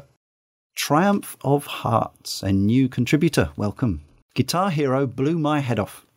Guitar Hero 2 felt like a natural refinement of what was already basically a perfect game. Rock Band was beyond anything I could have comprehended as a home title at that stage. I coveted it for months and eventually found someone selling up at a reasonably cheap price via eBay. I made my brother drive me on a 150 mile round trip to Romford to pick it up, then got the drums set up immediately we got back to the house at 2 a.m. It was my life for the next four to five years. I'd always played music and always loved rhythm action, but Rock Band compelled me to actually learn an instrument. After earning gold stars in almost all of Rock Band 1, 2, and 3's bass libraries, as well as hundreds of pieces of DLC, I finally decided to give real drums a go and haven't looked back since. All the basics were there, and over time my playing style moved away from the guided claustrophobia of Rock Band towards something that was recognisably my own. I've since played in, recorded, and released records as the drummer in several bands. Harmonix quite literally changed my life for the better. People always scoff when I say video games taught me drums, but there it is. Without the seed of Guitar Hero, I wouldn't be playing drums today, as the learning curve, space requirements, and financial investment to learn in a more formal sense just wasn't practical for me. There are issues with each of the Harmonix developed titles in the series. For example, Rock Band 1's career was restrictive by the standards of its release and didn't allow you to go through a career solo. I beat it on expert by singing and drumming at the same time, though and Rock Band 3 may have tried a bit too hard with its pro peripherals, but overall they remain peerless. High points beating the endless setlist in Rock Band 1, drumming and singing at the same time on Expert. Gold starring Nine Inch Nails' The Perfect Drug after 500,000 attempts. Playing through the whole of the Abbey Road DLC in the Beatles Rock Band and genuinely thinking this is the best licensed release that will ever exist. Hosting Rock Band party after party after party at university and seeing Rock Band 4 announced and almost shedding a tear that Harmonix's Baby was allowed a resurrection on modern platforms with pre existing DLC support. Fantastic contribution. Thank you, Triumph of Hearts. And we will conclude this issue's correspondence with Telepri. Rock Band is, without a doubt, one of the most important video games in my life. My first experience with a rhythm game was Guitar Hero 2 on PS2 at a friend's house in 2007. Shortly after this, my brother and I got it on Xbox 360. That holiday season, Rock Band was on the way. It was hard for us to justify purchasing a new music game after only just getting Guitar Hero. I can't remember the price for the band bundle, but I imagine it was at least $150, if not closer to 200 or even more. We were perfectly happy with Guitar Hero, but we were pleasantly surprised to unwrap Rock Band on Christmas. I remember wanting to get good at the drums, but as this was before my marching band days, I was terrible at working the foot pedal. Not that I'm much better now. So instead, my brother took to the drums, and I continued the progress that I had already made with the fake plastic guitar. So I said rock band is important to me. There are three reasons for that. The first is the influence it has had on my musical tastes. At this point in my life, at the age of 12, I had a fairly narrow musical palette, not straying far from what was familiar to me, Rock Band encouraged me to step out of my comfort zone and introduce me to the joys of seeking out and listening to new music. The second way in which Rock Band holds importance in my life is one that many probably share, so I won't dwell on it. But it was a great way to spend time with friends. For me, it is alongside Halo 3 and Time Splitters 2 for my favourite local multiplayer experiences. Lastly, as I think back on the game, Rock Band was the first that I really tried getting good at before Smash Bros. Melee or Spelunky. Sure, I wanted to be better than everyone at Halo, but it wasn't a big deal. With Rock Band, there was always room for improvement, and if you weren't the best at guitar, you were put on bass. Someone else still better, you get the mic. I have a lot of memories from various parts of my life spent with this game and its first sequel, building up fans and money to create absurd matching characters for our band, Diplomacy with Idiots. The many late nights spent completing the endless set lists, completing the Hall of Fame set list on drums to passive aggressively drown out the noise of fighting parents. In more recent years, a few instances of losing my voice when I finally realised that singing is much more fun than the other instruments. Rock Band came at the perfect time in my life, and I don't think I'd trade my experiences with it for anything. What an amazing set of correspondence. Mm. Also, terrifying that uh, Telepri there is talking about getting Rock Band when he was 12 years old, and now he's listening to Cane and Rinse as an adult. Uh, yeah, I read that earlier. I was like, oh dear. yeah, it's been a while. It's been a while. Uh, now, much more succinctly, in just three words, follow us on Twitter at Cane and Rinse we have our three word reviews, starting with Freelance Police, who says, Too much plastic. Uh, John Solomon says, Some assembly required. Andrew Brown says, Plethoric pras. Mm, boy. Good luck with that. Plethoric plastic performances. Richard Burt, Don't perform solo. Snaky David, Blisters on fingers. Death Note, Pretend Rock God. Telepri, Late Night Rocking. Alex79UK, live tonight, us. And Paddy Stardust says, instant party starter.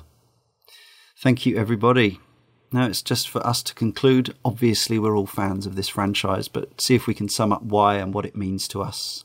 And uh, yeah, and where we recommend that people start if they've been inspired to go back or to try out the world of Rock Band. Ryan. Yeah, I've invested more time in this series than I probably have any other series in my gaming history and just have a tremendous amount of affection for these games. I've really enjoyed watching the series kind of grow.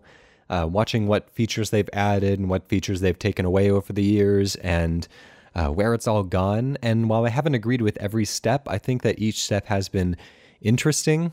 Um, I don't know if I'd go back to the previous entries. Like, I think it was fun to live through, but it doesn't make for as fun of like a case study afterwards. Um, but I, I think that if you're going to start anywhere, like if you've never picked up a Rock Band game before, I'd say start with four because the games only kind of, for me at least, got better as they added things and just, you know, got a little bit more polished over the years and the fact that it has access to all of the DLC and you can import all the old songs and stuff like that, um, you know, it's just the most complete package. But um, I, I, do sorely miss the uh, the Rock Band Network. Uh, had some really yeah. It's like smaller bands and stuff that you wouldn't see on the the um, main Rock Band store, like um, the soundtrack to VVVVVV. A few songs were on there by uh, by wow, yeah. Soli. Lemon Demon released a track on there, which was a lot of fun. But um, you know, regardless of that, I also really hope that um, that Harmonix brings back Rock Band Blitz for the new generation of consoles because that's kind of all that's keeping my 360 plugged in at this point. Like that is also like such a fun way to use those tracks that we've accumulated accumulated over the years to essentially just play like a different style of game completely. And just the fact that these songs have been with me since you know the very beginning that I can you know play carry on my wayward son just as I did so many years ago and now there's so many different ways to play it and freestyle guitar solos and and just you know as these as the years go on like the the music that I've always had continues to evolve and continues to change and continues to just become more interesting for me to engage with. I've already mentioned that they've added vocal harmonies to a lot of the older tracks and so it's just something that it's like every track that I invested in back then has just like that purchase has really blossomed in interesting ways that I didn't expect and so um, yeah, I, I will continue to play this series until um, until all my hardware breaks and I can't play it anymore. But um, yeah, I highly recommend jumping in. Thanks, Ryan. Tony, how about you? Um, I think our correspondence succinctly summed up what it makes you feel when you're playing rock band to a degree that you know you feel that you're part of the music. Um, so I'm not going to go deep in that. What I what I will say is Rock Band Two in particular is my favourite of the series, um, purely because it's the one I put the most amount of time in, the one I, I just got so deep into and I, I love dearly. Um, it's in my top five games of all time, so I absolutely love it right the way through, and it's made me feel um, something that I don't think any other game has. It's just made me feel a part of, you know, uh, like I'm I'm somebody else for a second. I don't know. It, it really, really is important and special to me. Um, as an antidote, we didn't get this in the main show, but it, it is quite funny. Um, for anybody that knows these games, I failed um, the Endless Setlist 2 on that game. Oh, Um, yes. It's called the Bladder of Steel achievement, which is essentially you need to play the game for six hours and 15 minutes um, without pausing or any breaks. Uh, I did that on drums. Unfortunately, I failed the second to last song. It's one of the lowest points of my life, I, I have to say. Um, and it was, it was, a, I think it was Run to the Hills, maybe I think it was that, but it was a song that I had played many Panic, wasn't it? Panic attack. Panic Attack. Okay, well there I've we got go. a feeling it no, was that's Panic ideal. Attack. Um, it was a song I'd played many times and perfected many times, but after that, many six hours of drumming, apparently it took its toll, and I failed it. So But you still came bouncing back from I more. came still, and it's still there. I, I probably bumped it one whole place down out my top five list because of that. But um, no, I I absolutely adore Rock Band, um, and I will continue to do so. And I, you know, I. I one day I'm sure my my own personal kind of setup and life will allow me to, to kind of get back and, and find you know find some room and some uh, less sticky fingers to enjoy my uh, Ion Rocker out the uh, out the uh, the attic one day. But we shall see. So yeah, absolutely love the series to bits. Yeah, same here. About uh, one day uh, having the setup. I don't care if I'm a you know sad old late forties man playing with my plastic instruments. I'll be too busy feeling the joy exactly as described by uh, brilliantly by Derek in, in his correspondence. Um, as I say, for for me, it's that. It's not about the posturing rock god. It's not about the you know living out that fantasy. It's about the the the, the feel of, of being at one with music. You know, sometimes it'll be music you don't particularly like, but you know, there's such a huge library that there's there's should be plenty of stuff in there you do like. Um, and you know, almost certainly introduce you to some, some new things, and maybe even um, you know enhance your appreciation of music that exists. For me, I think the thing that I love about the Rock Band series the most is that it's not just one type of game. I think the the reason I think it's so special, as well as just the the, the joy of, of the music as mentioned, is that it's my favorite rhythm action slash music game just because of you know how well made it is and how well it plays. It's one of my favorite all time score chasing games. It exists as a high score, you know, a leaderboard battler game. It's one of my favorite social games or you know party games. It's also one of my favorite co-op games, and I make that slight distinction because there's there's different ways of playing this. There's playing it with you know people who aren't that serious about it for the fun of pretending to sing songs and play instruments, but there's also the co-op aspect. The let's actually get the score, you know, the best score that we can as a team. And even there's even one more kind of genre box it ticks, as Tony's alluded to, is a fitness game. Because if you're playing this for hours, particularly drums, uh, but even the other instruments to an extent, it's actually quite a workout. so, um, yeah, it just ticks loads and loads of boxes for me. Uh, I think Harmonix are just amazing. Um, sorry, I haven't bought Rock Band 4 yet, but I'm too invested in the pre, its predecessors. Um, and they, they are and remain absolutely integral parts of my video games collection and will forever. And let's conclude with our guest, Paul. I, th- I think the thing about rock, but the rock band series is, uh, which is, you know, I don't, I don't, I don't try to deal with too much of superlatives here, but it's basically my favourite game series. I think because of the amount of time, uh, not just, and you know, obviously money is aside, as an aside. I, I've I've invested a hell of a lot in this game. I've gone to uh, other parts of the country to meet people to play it with, uh, play with. I, I've, I've, I think I, I think this I think I went on a date as a result of it. Uh, various things. I, I, um, I. Well, I think, I think, I, I, yeah, it was a date. I'm pretty sure it was a date. I know what you mean. Uh, I've, I've met the, uh, I've met the developers of it. Uh, as, as we said earlier, we met them in PAX. So I think at the time it came out, I, I'd kind of fallen off uh, the sort of out of out of love with the sort of the more traditional video game thing, the the sorts of things people would spend you know their hours hours and hours playing. I well, I I really couldn't deal with things like playing co-op uh, first-person shooters. I remember like playing levels of Halo 3, for example, where I didn't even fire a single shot. It didn't make any difference. Uh, whereas in this, I found I found something I was I was genuinely really good at, and I really enjoyed being useful in that context, you know. So I, I, I always remember people saying, you know, they that was you know the whole trying to find a decent vocalist in this game is quite difficult. So suddenly I was I was useful yeah. for something. It it really was. I mean, and as I said, I, I've met so many wonderful people out of out of this, and I've got you know lifelong friends out of it as a result, uh, which is the sort, and it gave me a sort of a kind of much needed confidence boost at a time when I was I was pretty in the in the doldrums uh, for a huge chunk, a huge chunk in that sort of when it, it, kind of around the time it came out. Plus, you know, it got me into music in a way that nothing had re- before that had really managed. I, I really wasn't that.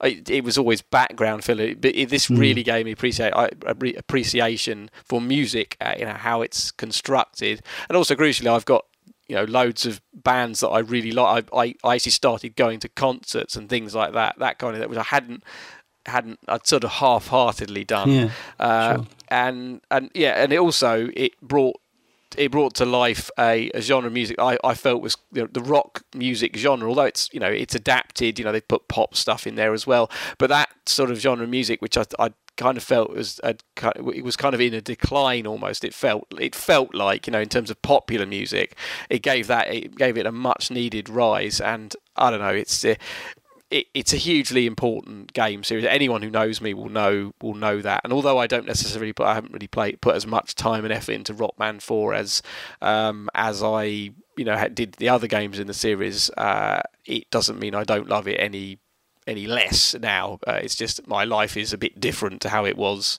at the time when I was playing it obsessively. But as I said, it's to me a huge, massive, massive impact on my life, and I, you know, uh, I can't, I can't under, I can't you know state that enough, really. Indeed, which is why we had you on, and thank you for joining us.